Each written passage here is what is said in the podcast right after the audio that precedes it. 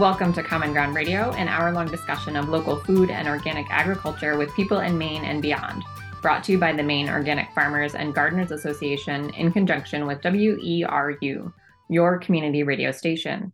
Common Ground Radio can be heard on the second Thursday of each month at 4 p.m. on 89.9 FM and at weru.org.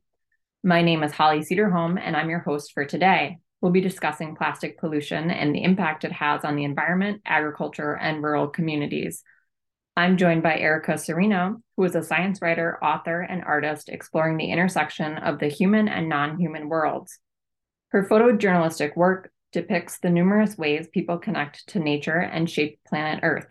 In her 2021 book, Thicker Than Water The Quest for Solutions to the Plastic Crisis, Erica documents plastic across ecosystems and elements the ways plastic and its industries are harming low income rural neighborhoods and communities of color, and strategies that work to prevent plastic from causing further devastation to our planet and its inhabitants.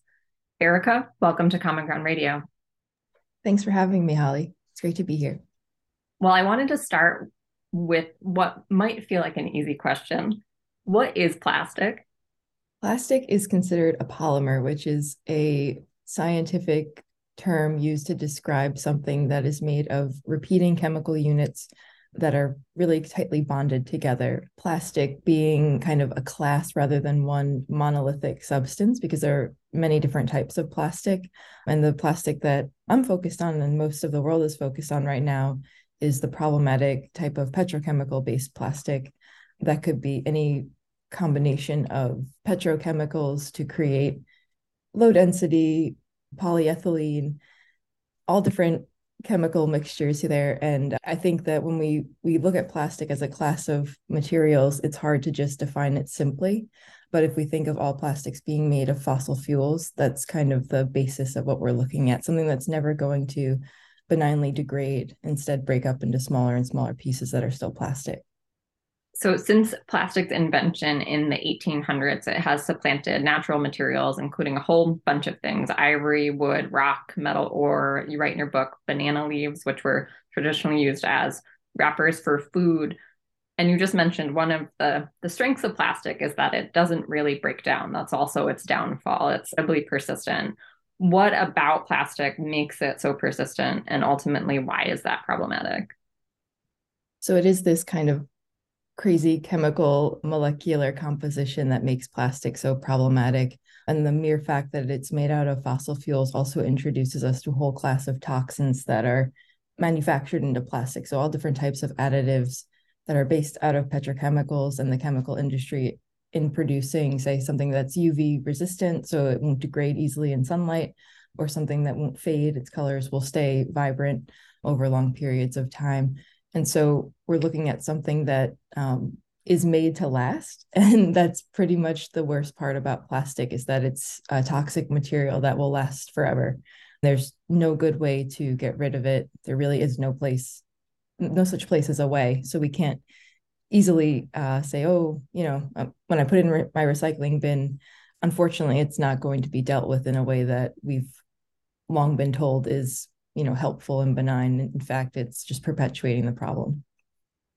In your book thicker than water you wrote that humans have produced over 8.3 billion metric tons of non-recycled petrochemical based plastic and that 76% of that was essentially single use. And you just said that it doesn't go away. It's really hard to fathom all this plastic being used. I'm wondering what types of things has plastic been used for and and where is it going Right. So I also want to point out that by this point, which is 2023, there's been more than 10 billion metric tons of petrochemical based plastics produced that are not recycled, um, with much of it ending up in landfills in the environment. The uses of plastic are numerous and almost unlimited, everything from paints to ceiling tiles, clothing, cars, seats. I mean, I could go on and on. I could say that the biggest, one of the biggest use of plastics is single use plastics. And these are things like uh, the packaging that goes around our food products, packaging we might find when we're shopping for clothing or, you know, single use bags at the grocery store, utensils, et cetera, et cetera. I mean, you can, we can look around plastic is used almost ubiquitously in the medical industry um, because it is perceived as something that's sterile. And because of this throwaway kind of mentality we have towards plastic, or the mentality that industries have encouraged us to take on, it is kind of uh, a material that's been viewed as disposable. So it's not something that was ever sold really to be recycled or created to be recycled. Rather, we've been told to recycle it. And the reality is that mm-hmm. most of it's just being tossed away. You know, chemical recycling and me- uh, mechanical recycling are different processes that we've been introduced to over time. And these concepts of reusing plastic are kind of ground in science that just doesn't add up. So that's why we're seeing the numbers not really making a difference. Um, you know, 9% of plastic historically, perhaps even less, has been recycled in any meaningful way. And that often really means the plastic is just being toxically transferred into another material. Say you have plastic bottles and they become a pair of jeans. They're still shedding those tiny plastic particles everywhere. It's not like it's eliminating that problem, and it's exposing whoever's using or wearing that product to those toxic plastic particles. So it's not really always about recycling our way out of this. It's really about reducing our use of plastic and eliminating the problem from the source. I'd like to talk a little bit about some of the common terminology. You just talked about shedding um, plastic. So, jeans made out of recycled water bottles might be shedding plastic parts. And there's different terms for that. There's microplastics and nanoplastics. Could you talk a little bit about those terms and what they mean? Sure. So these are concepts that I just want to point out it's really only boomed in the last 10 years or so, our understanding of it. And I've witnessed firsthand this issue at sea, like sailing through the garbage patch in the Pacific, crossing the Atlantic. And at that time, you know, 10, five, even five years ago, um, the understanding of these particles or the fact that all plastic products all around us are shedding tiny pieces off of them at all times. They're not inert. Yes, they are inanimate and um, a solid, seemingly solid, but plastics do shed particles, and these particles end up in the air, in the water we drink, in our food, um, and ultimately into our bodies, which is really frightening. So the term microplastic is kind of the larger size range, um, about five millimeters to one nanometer, and then one nanometer and less is considered a nanoplastic. This is like an extremely small particle. A microplastic, you might be able to see it's about the size of, say, like your pinky nail on your finger. That's like the, the larger size range. And these you can find if you look closely, say, when you go for a walk or next time you're on a, a nearby beach shore, just look down and you'll see these little pieces of colorful plastic or white pieces of plastic. Maybe they look like shells, maybe they'll look like confetti people have their own interpretations of what they appear as, but these are basically just pieces of plastic that are broken off of larger items. It's not something that's just going to sit there. These pieces of plastic, as I mentioned, they really travel far and wide. So we've found microplastic in our atmosphere on the tallest mountaintops of the Himalayas to the bottom of the Mariana Trench, which is the lowest point in the oceans. So they are traveling all through the earth and again in our bodies. So they're pretty problematic and ubiquitous for sure. You just mentioned that you traveled to the Great Pacific Garbage Patch. You were a crew member on a research vessel that was looking at some of the plastic particulate in the ocean. Can you talk more about that? What is the garbage patch for people who might not know it, and what did you observe while you were there? Yeah, so the garbage patch is just a a kind of a sad name for a stretch of ocean that is in the Pacific. The eastern portion, think of the coast of uh, California, and the far western portion is Asia and parts of Japan, Indonesia.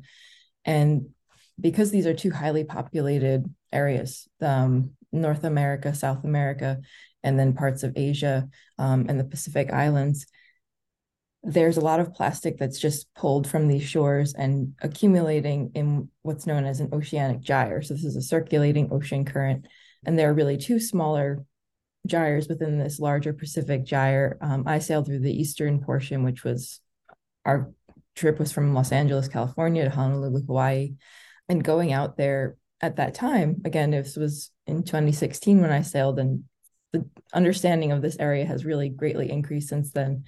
But the understanding was that there was this giant garbage dump just floating in the ocean that was twice the size of Texas. Then it was three times the size of France. And people were making all sorts of speculations of why it was there and what was going on. And a lot of blame was put on polluting or dumping in the oceans specifically, in which that has happened. And it was a, it is a very large problem, was a very large problem. But the greater understanding is that most of the plastic that is ending up in the oceans is really originating as garbage that's tossed on land. And because it blows, flows, or rolls into the ocean, it is gathering in the circulating current, kind of like a whirlpool that's just swirling trash around and really quickly breaking it up into these plastic particles, which are almost, I would say, to most animals are more problematic than the larger pieces, which some animals can avoid. Not that those are, you know, fishing gear lost at sea and um, larger plastic items that we use on land do kill and entrap animals.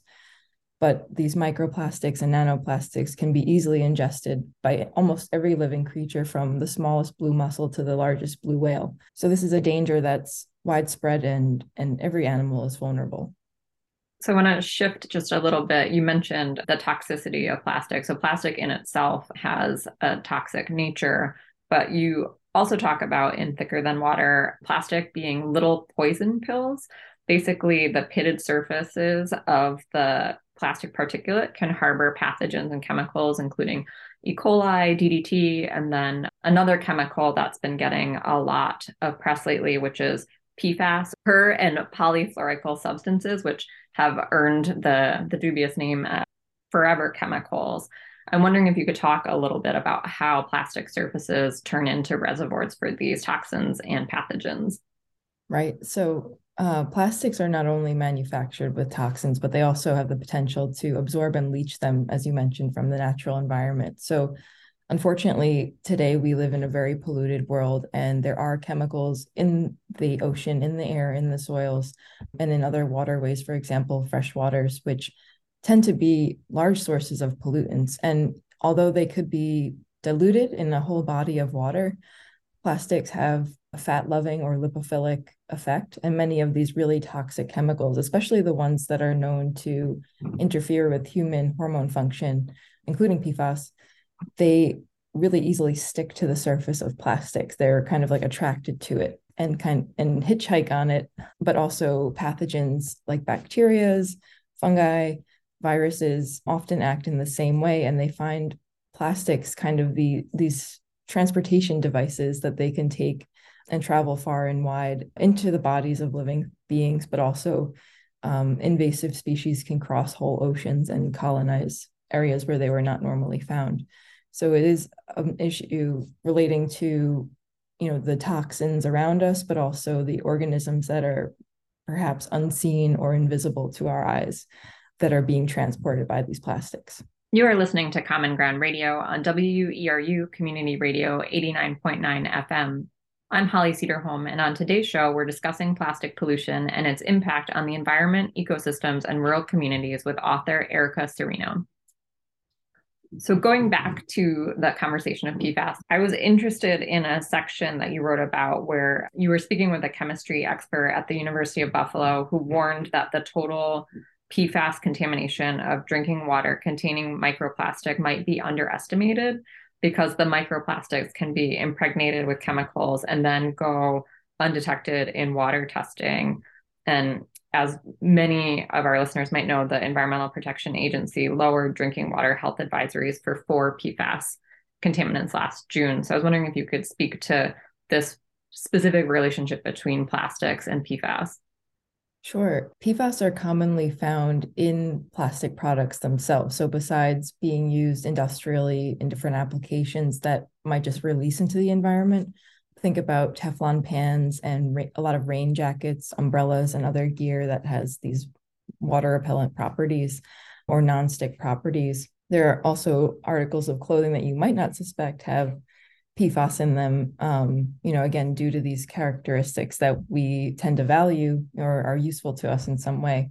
Um, and unfortunately, so much of these, so many of these chemicals, including PFAS, are discharged into the environment, often along with microplastics.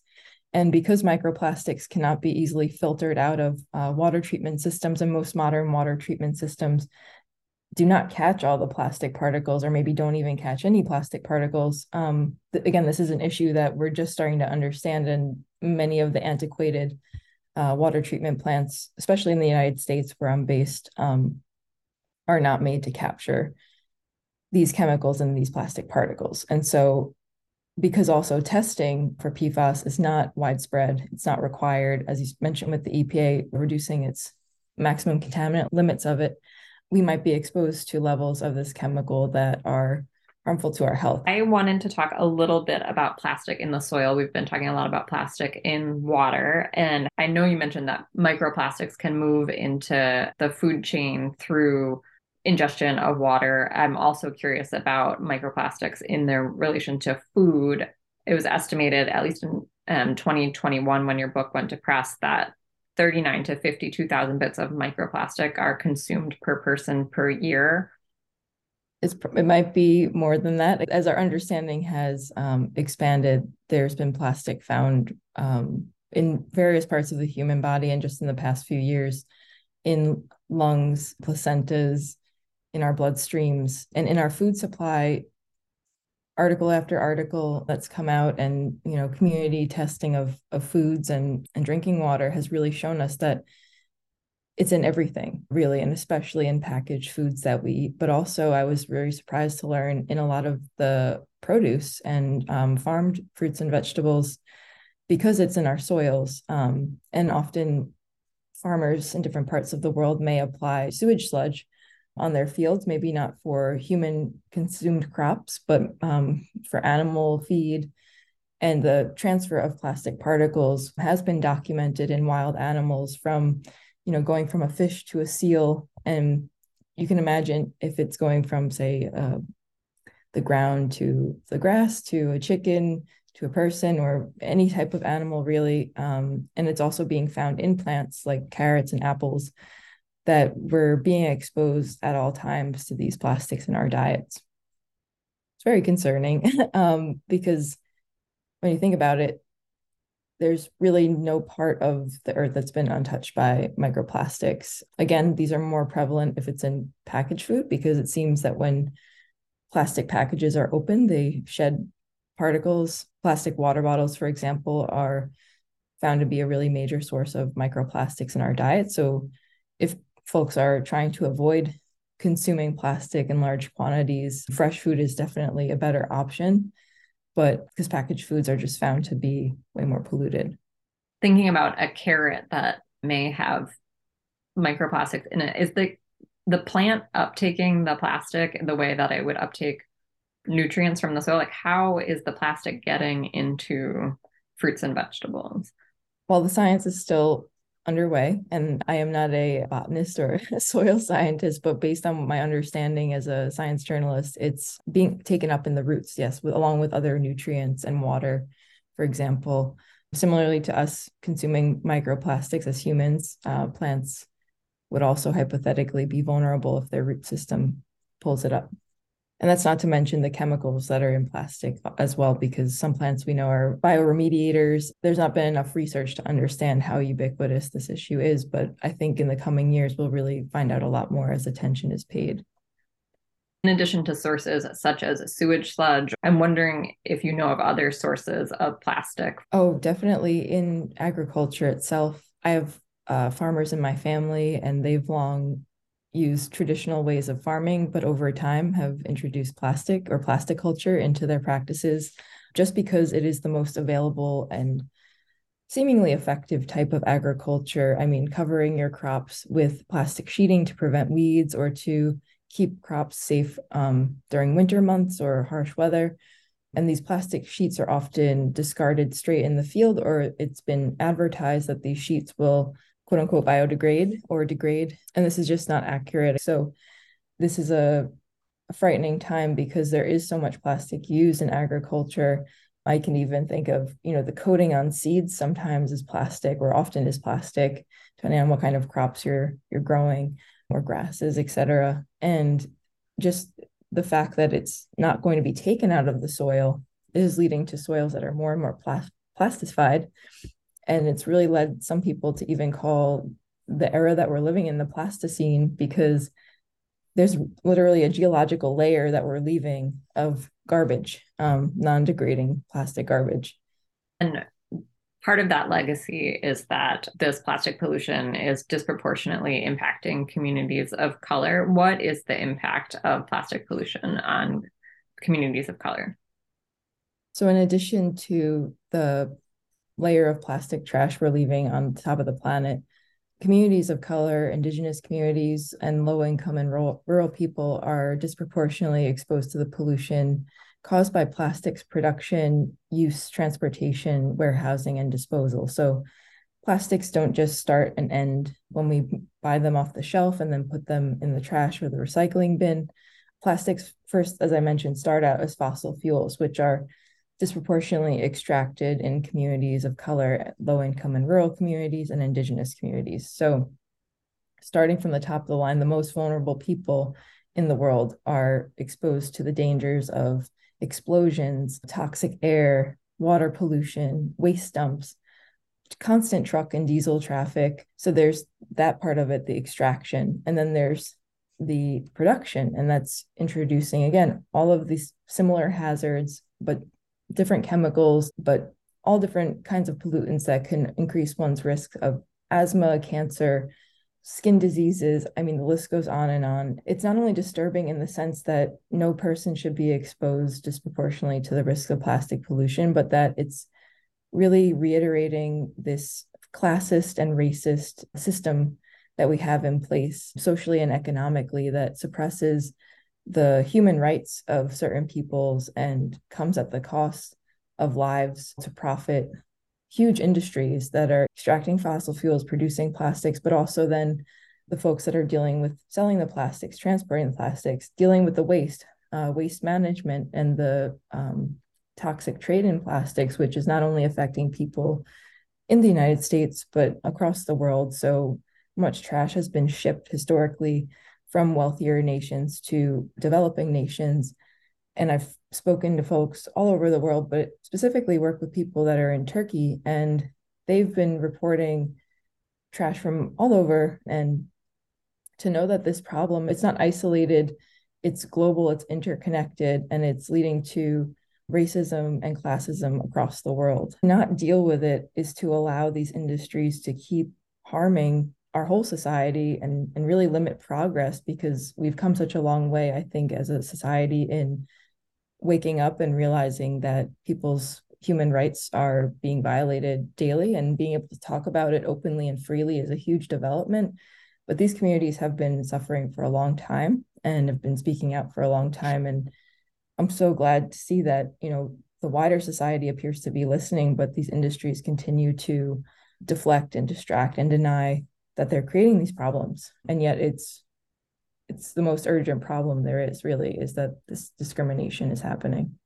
Plastics you write also contribute to climate change and people of color and rural areas and low income areas are also often on the front lines of climate change. So i'm wondering if you could speak to how plastics contribute to climate change so that's a problem that, again, disproportionately affects vulnerable communities. But ultimately, it's something that nobody can outrun or outsmart unless we, we do something to address the problem. But plastics being made of fossil fuels, they inevitably release huge amounts of greenhouse gases all throughout the process of their production. Uh, again, extraction, production, use, disposal, plastics off gas greenhouse gases simply by existing, and especially when they're in the environment where they are breaking up into microplastics, where they may be exposed to high temperatures, sunlight, and different microbes that are attaching themselves. So we have an endless cycle of greenhouse gas release. So instead of sequestering and keeping fossil fuels in the ground, plastics, they are using up this resource that is finite, releasing greenhouse gases due to the production and the energy intensive practices of all of these steps needed to deal with the problem. And then during quote unquote disposal, as we know, it's not really disposed. I look at recycling too and point to recycling because that is such an energy intensive process. And for something that industries have said we must do to plastic and put the onus on people and on consumers to deal with is really unfair because it's it's leading to more and more injustice and i think we were as a society very much unaware of this until recently but knowing that plastics are incompatible with a future where we deal with the climate crisis in a realistic way really underscores the need to stop using them stop producing them so, the subtitle of your book is The Quest for Solutions to the Plastic Crisis. And I've already heard you mention a few times that one of the solutions is to just stop using plastic altogether and to hold the sources of plastic um, accountable for the the destruction that they're emitting into the the world. In your book, readers can tag along with you as you shadow work crews collecting discarded plastic on a remote shoreline in Hawaii and another in Thailand as you interview inventors focusing on removing plastic from our waterways, and as you interrogate when and where recycling works and falls short. We've already talked about recycling quite a bit. I want to dive a little bit deeper in is recycling working anywhere? This is such a nuanced question because there is so much plastic all around us. So, a big conundrum we have is what do we do with all of it now that we have all of this? And burning it is definitely not the answer in the sense that that is going to cause an immense amount of greenhouse gas emissions, toxic emissions. Burning plastic is one of the most toxic practices you can engage in. So, okay, let's look at recycling. If it was done hypothetically in a way that does not further harm vulnerable communities and it does not harm the environment, could it be useful? The answer is really complicated and we're not there yet.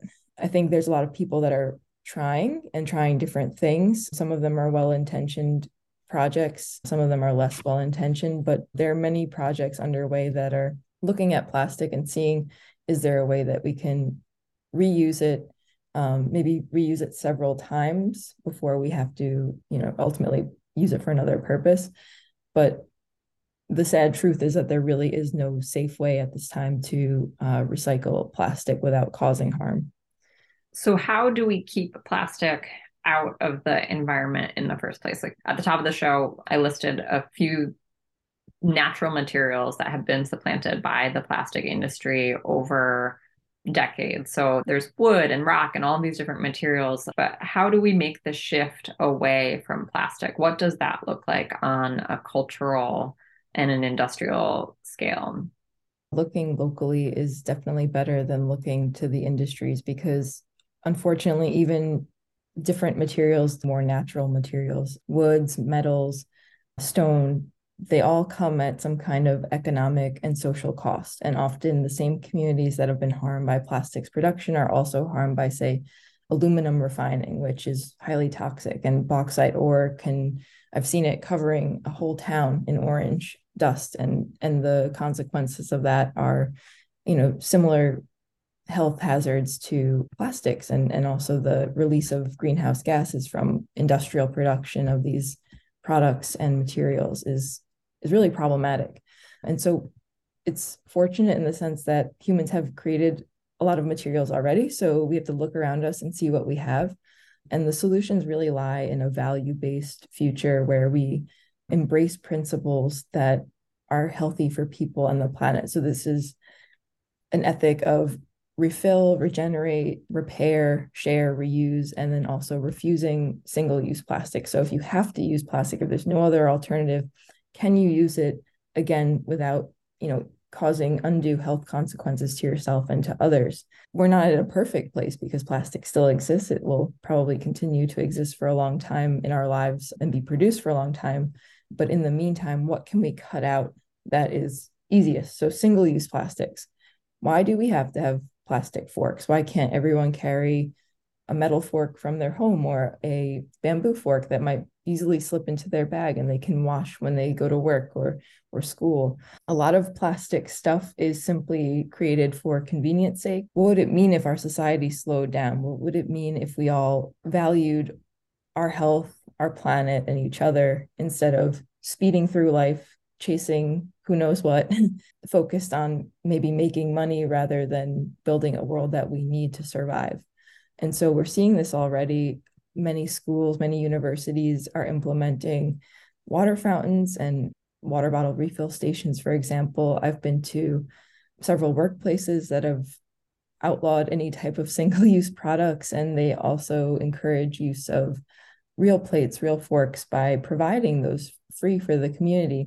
I've seen small compost systems that small neighborhoods have already created. And to know that we don't need to rely on big companies to make our lives run smoothly is really an empowering and beautiful thing. Personally, I've been growing a lot of food in my garden and knowing that I don't need to buy packaged food is amazing. And I actually save a lot of money this way. And not only is it good for my physical health, my mental health is a lot better. And I think a lot of the crisis crises we're seeing today are based in anxiety and stress and you know people have hard lives and sometimes just slowing down a little and taking stock can make it a lot easier. And it doesn't have to cost more money. It doesn't have to be difficult.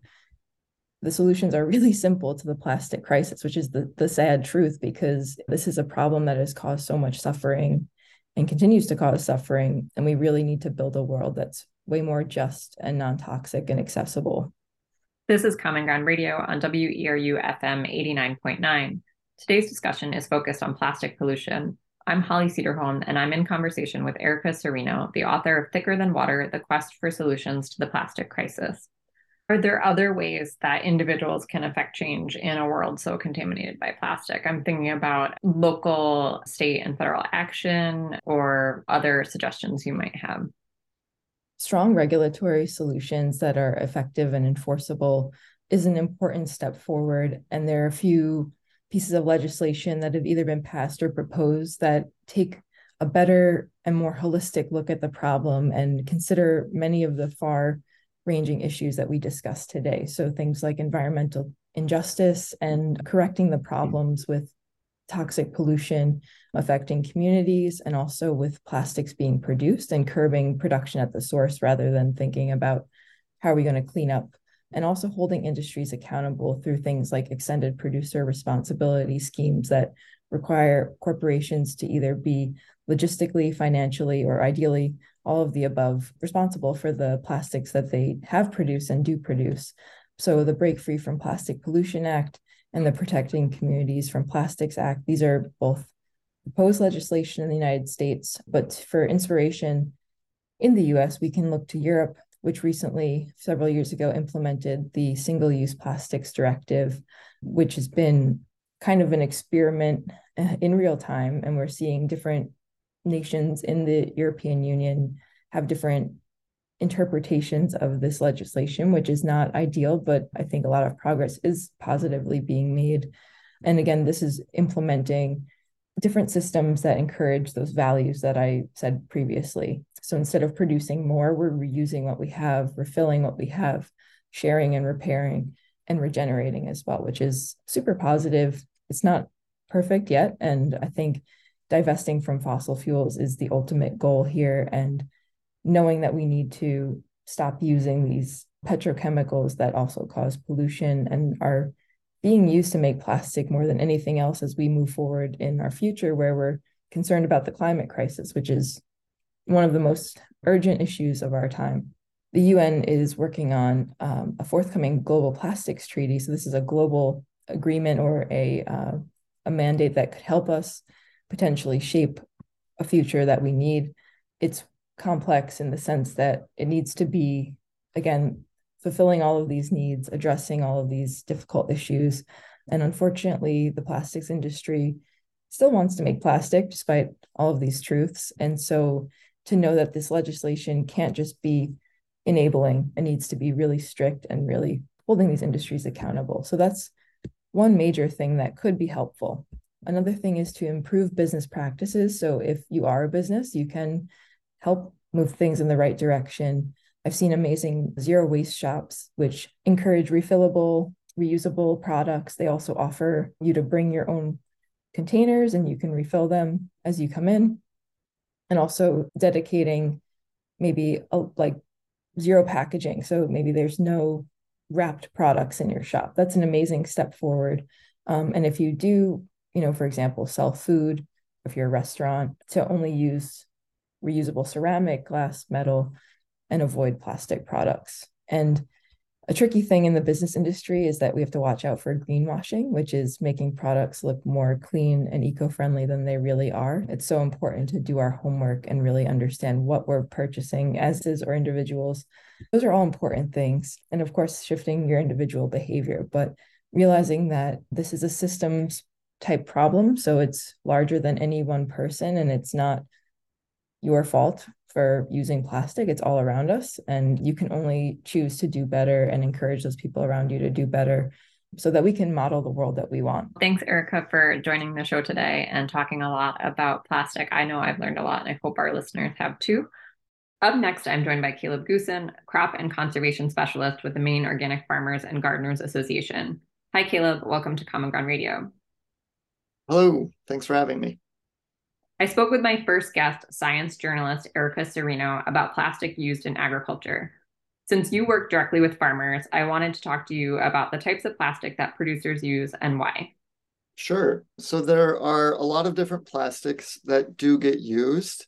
One of the ones that's maybe most visible for home gardeners and, and general consumers that people think about would be like plastic trays or um, pots that seedlings often get started in what gardeners and and sort of home growers maybe see are the thinner weight ones that are often single use or maybe can be used a second time but maybe start falling apart things like that there are also sturdier ones that are are much more long lived that a lot of farms will use for their own transplants that aren't ever meant to leave the farm and then of course that makes us think about the setting that those are produced in, which is usually a greenhouse. And um, greenhouses have greenhouse plastic, which is a, a very specific type of clear plastic to let lots of sunlight through and to try to help trap heat. Um, and those are not are not single year lifespans, but they do have limited lifespans. So first, they can eventually degrade to the point of losing structural integrity, and they'll be more likely to tear or rip, higher risk of damage and potentially losing a whole crop in a, a bad spring storm or something. But the bigger issue that some farmers don't even realize is that after about maybe five or six years here in Maine at our latitude and with our, our summers, the plastic starts to become a bit more opaque. And so it doesn't let nearly as much light through to the crop. And so that will eventually affect things. So, for those reasons, greenhouse plastic does need to get updated regularly. There are also some longer lived solid plastics like polycarbonate panels that some greenhouses are made out of, but those greenhouses tend to be much more expensive as an upfront purchase uh, because it's not just the the plastic itself, but the frame that that holds it needs to be a specific type of frame that can hold that kind of panel, and that also adds a lot more upfront cost typically. Once those seedlings are put out into the field, there's often not every farm, certainly there's plenty of farms that don't use what's called black plastic mulch, which is like a plastic film mulch that growers will put into a field into big long rows and plant into that.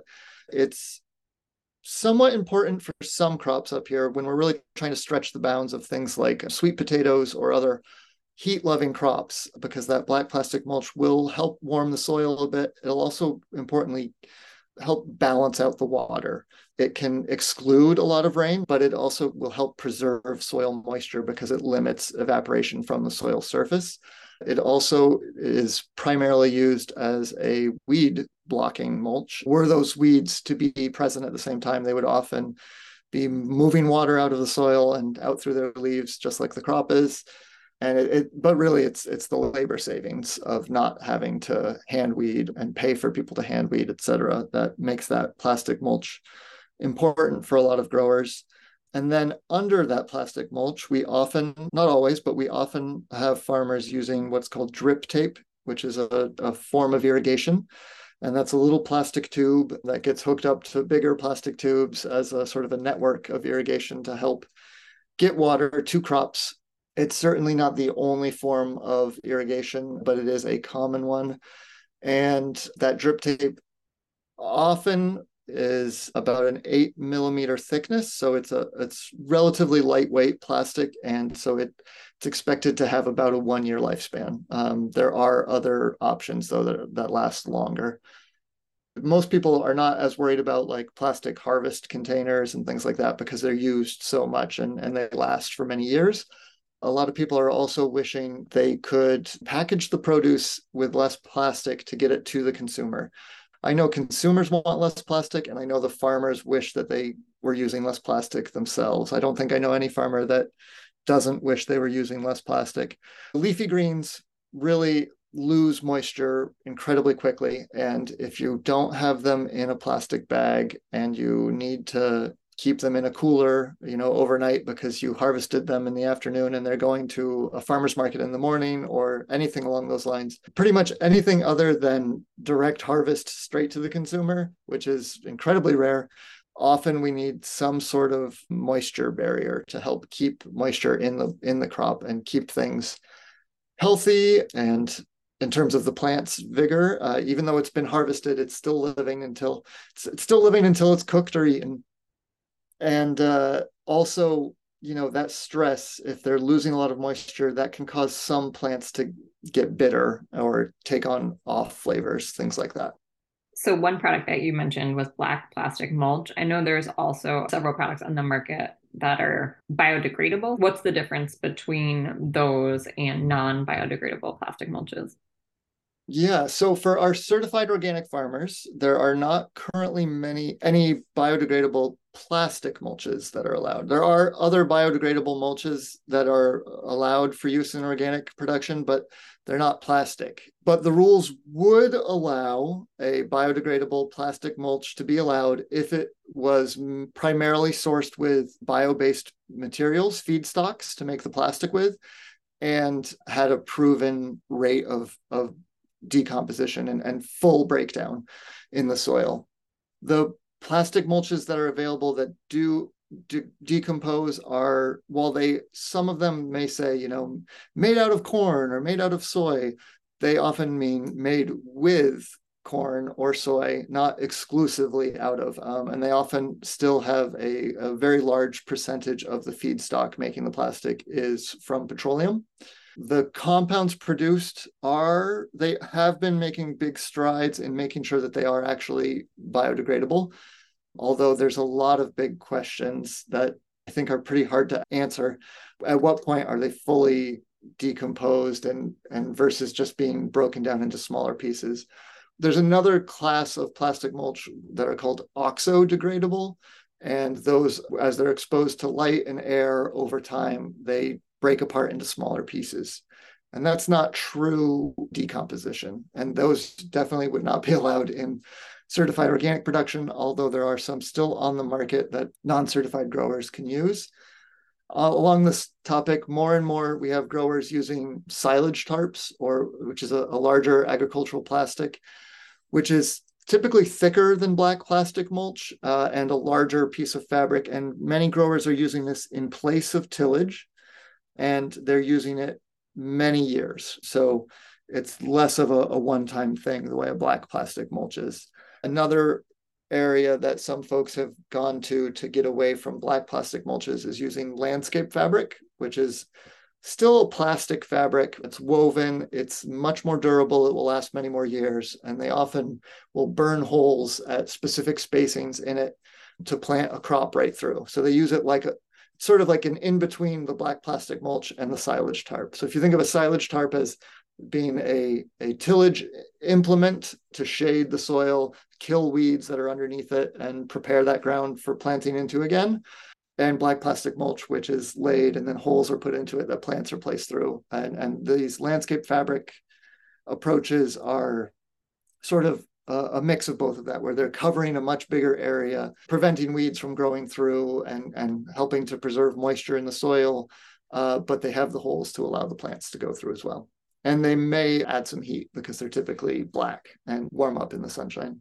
So you talked a little bit about the different kind of weights of plastics and shelf life and degradation. So the sun can degrade certain plastics, or if you're ripping like black plastic mulch up after a season, and might leave behind some bits of plastic. I'm wondering if growers who are choosing to use plastic should be concerned about what's termed shedding, the, the residual micro and nanoplastics that the plastic might leave behind in their farms and gardens, and how that might impact the ecosystem? I think pretty much everybody in the world is probably concerned about this in general. I'm less worried about it from a black plastic mulch that our farmers are using. It's part of the organic regulations that they are required to remove that from the field. And that means the pieces that break off as well. And so something like that, where it's a single use plastic, it will have been UV stabilized. And so it's not going to break down enough over the course of one year to really get bad in most cases. So farmers can hopefully either pull it up intact or they should be um, removing pieces. Whereas those biodegradable and oxo-degradable plastic mulches um, are designed to be breaking apart. Um, so if somebody were to try to remove those because they weren't decomposing well, um, they're just going to break into much smaller pieces rapidly. I don't know this in terms of that anybody has quantified it. I'm a little concerned with the potential for landscape fabric to leave behind fragments because it is woven. And when you've, if anybody's seen really old landscape fabric, it, even though it's UV stabilized, if it's been used for years and years and years, it will eventually start to break down. Most all uh, agricultural plastics have UV stabilizers in them. They have a, a lifespan but that's why with like a home gardener if they've ever tried to make their own mini greenhouse and used some clear plastic from a hardware store that isn't specifically designed to be a greenhouse plastic. It often is not uv stabilized. It gets cloudy very quickly and can fragment and break apart pretty quickly. So it's certainly a concern the heavier grade plastics and keeping an eye, visual inspections for plastics that have longer lifespans. You can see when they're they're getting worn, and and then you can start to consider whether whether or not it may be time to replace. What about floating row cover, which is also kind of a spun plastic material that people reuse, and it seems like a good thing to to reuse, but it also breaks down over time. Can you speak to that? Yeah, some more good questions that I think we need more answers on. Row covers they can vary a bit by manufacturer. I've seen on farmer email discussions where folks will say, yeah, just don't use, you know, this certain product, this brand, because it it sheds fibers and nobody wants that. Whereas most of them don't tend to shed very much that at least that I can see. But the longer that it's left out, and if it's a lighter, a lighter weight one, they're more likely to get holes, and that's where things are going to start unraveling, and where I think I think once a hole is in place, things can unravel a bit more and shed fibers a little bit easier. So row cover serves a purpose in both excluding pests and in um, trapping heat uh, underneath it. So it's useful for frost protection, for getting crops to grow a little bit better when the weather's cool, like it is right now, and they need a little bit of heat to keep growing. And it's also used to exclude pests. And so when I can, I like to switch to an ex- insect exclusion netting, which is still plastic, but it's it comes in various weights. And if you get a heavier weight one, it can last up to a decade. Also, if it gets a hole in it, because it's woven and not spunbond, floating row cover is spunbond, where I'm not entirely sure how it works, but I think basically the plastic sprays out of a nozzle and um, sort of lays in random patterns and, and clings to itself these insect exclusion nettings are woven netting material, and it's a similar weave to um, t-shirt fabric.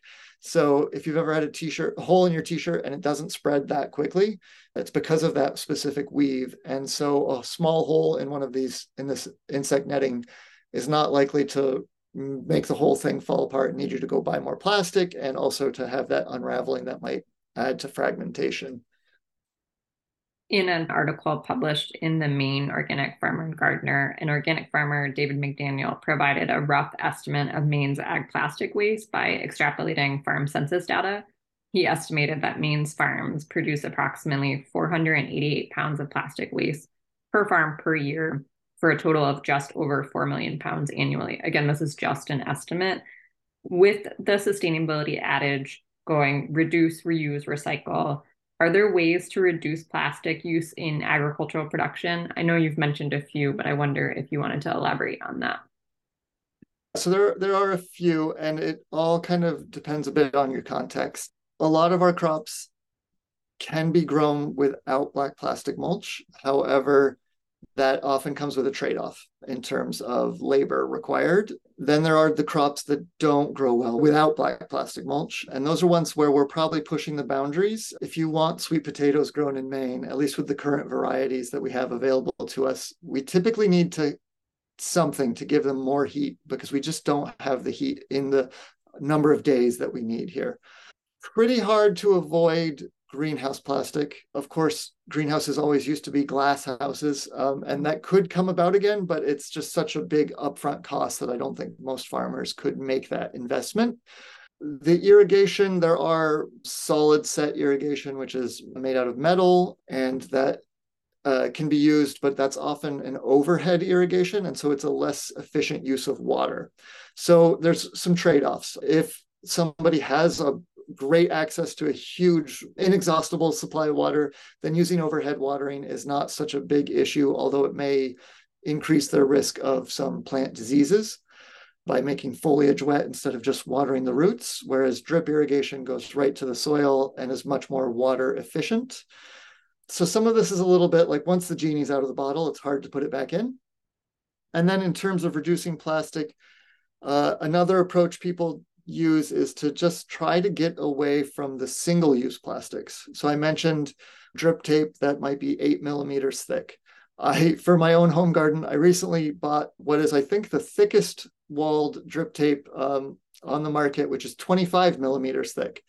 So while each one of my drip lines is going to be three times roughly as much plastic per foot of bed, I should be able to keep those drip tapes for more than three times uh, as long as that initial. So if I pay a little bit more, get a, a longer lasting, more durable product, it's less plastic when divided out over the total number of years that I'll be using it but it's more of initial plastic. So it's kind of like, what are you, where are you making your measurement?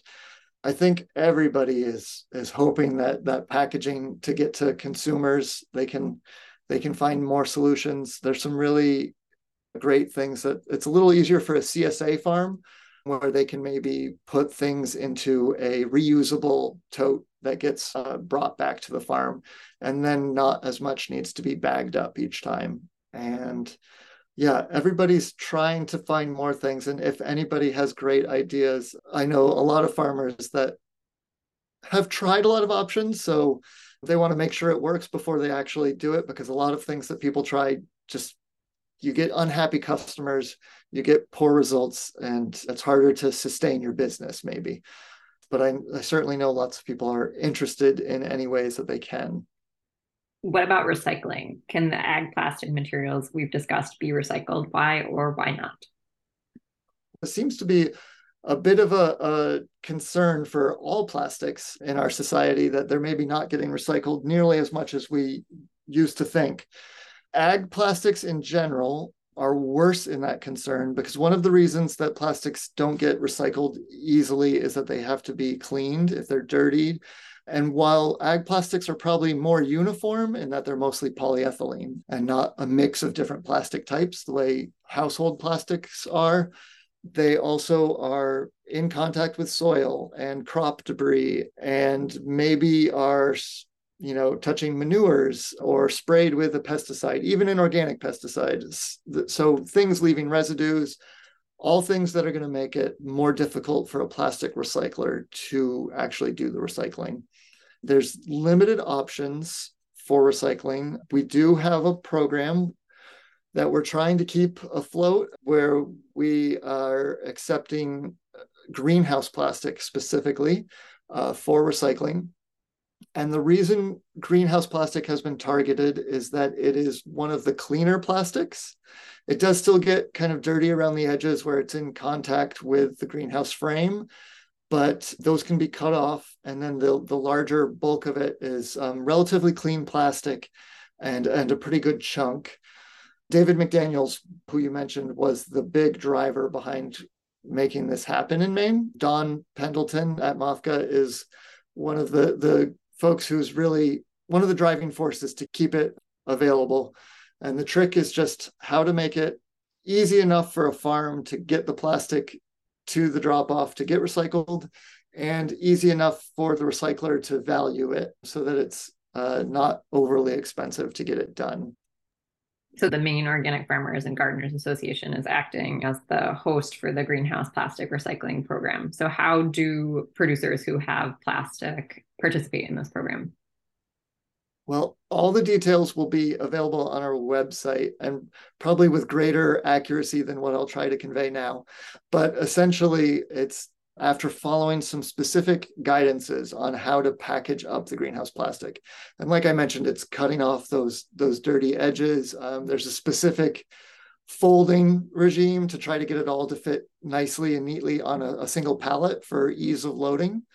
And then once it gets to a drop off site and to MOFGA, it will be handled um, from there as long as it's clean enough to actually be recycled.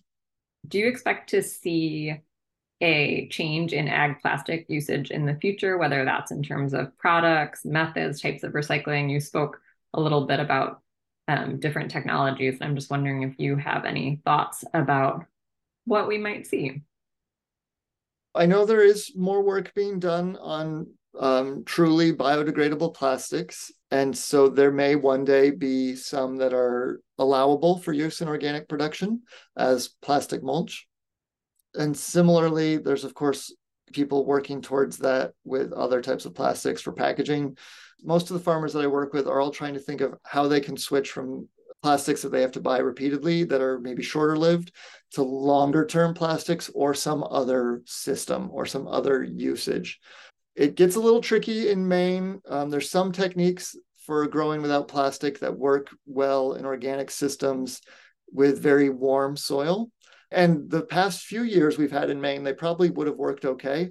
But you get a spring like this one where uh, the first week of June is cold and rainy, and things are just not warm enough to get the, the whole system to work the way that, that you really need for good production. I also think there are folks who are looking towards other materials, naturally sourced, like wooden packaging or cardboard packaging.